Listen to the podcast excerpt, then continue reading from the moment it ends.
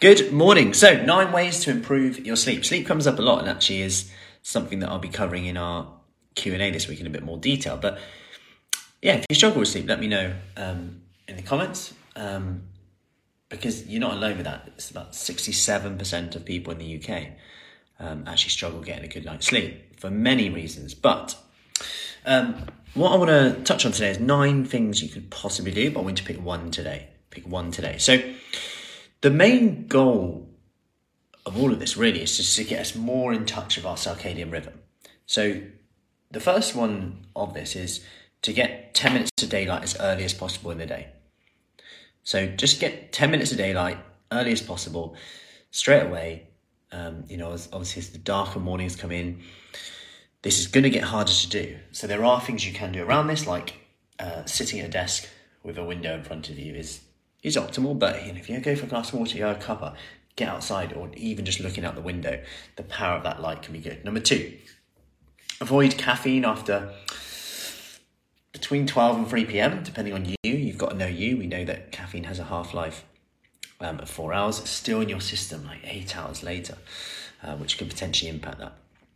Number three, uh, have a have a bath or warm shower, warm bath kind of two hours pre bed if you can. One hour pre bed is fine. Don't be too particular with that. Just to calm yourself down a bit with that temperature, the switch off. Have a bit of a switch off routine with that. Number three is to have a worry journal, um, and in this, just just empty your head. Given that I think it was 40, 40 odd percent of people who struggle to sleep said that um, it was they just overthink. They've got too much going on in their head. Like write down all the things you've got to do, all the things that you're worried about right now. Just put them on a piece of paper, leave them out of your head. And also don't forget to turn a positive spin on this. And this is something we talk about a lot with confidence, is to write down your wins. What's been your biggest win so far today? Write that down. Like at the end of the day, what's been, what's what's worked well today? Just can ask that question. Think of it differently. Next one is is uh, slightly less um, popular, which is have a bit of a, a three hour rule with alcohol. So if you can, we know that alcohol can potentially disrupt your sleep. Um, try and leave three hours before you go to bed. Morning, Michelle. Try and leave three hours before you go to bed.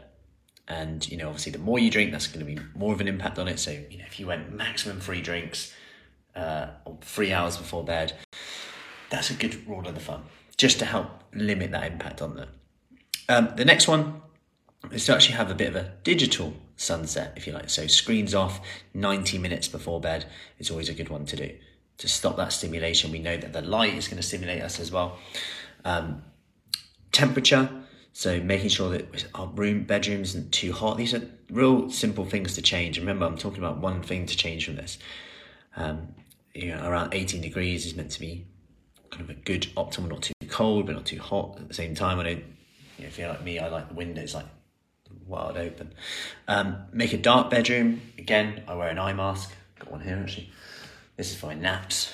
Eye mask in on here. Just I sleep anywhere with that. Um, really simple.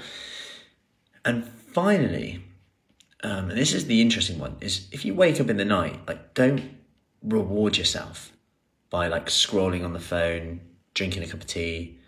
Um, you know, we what we want to do really is just to rest. Find a way to to rest in this time. So that could be meditation. It could be that you just meditate and you just spend that time resting, not to get back to sleep, but just to rest.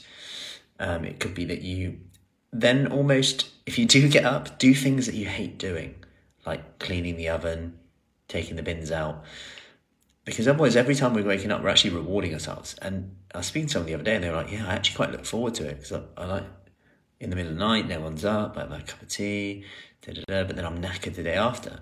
And we know that this can have such a negative impact on our risk of disease, cardiovascular disease, diabetes. It can potentially impact our hunger. And if we end up eating three to 500 calories more per day because of this, this can Im- impact our weight um, and all the associated risk factors with that, our motivation, our energy, and all these things. So there's some practical tips. Let me know one thing that you're going to do from this in the comments and I'll see you soon. Have a good Sunday.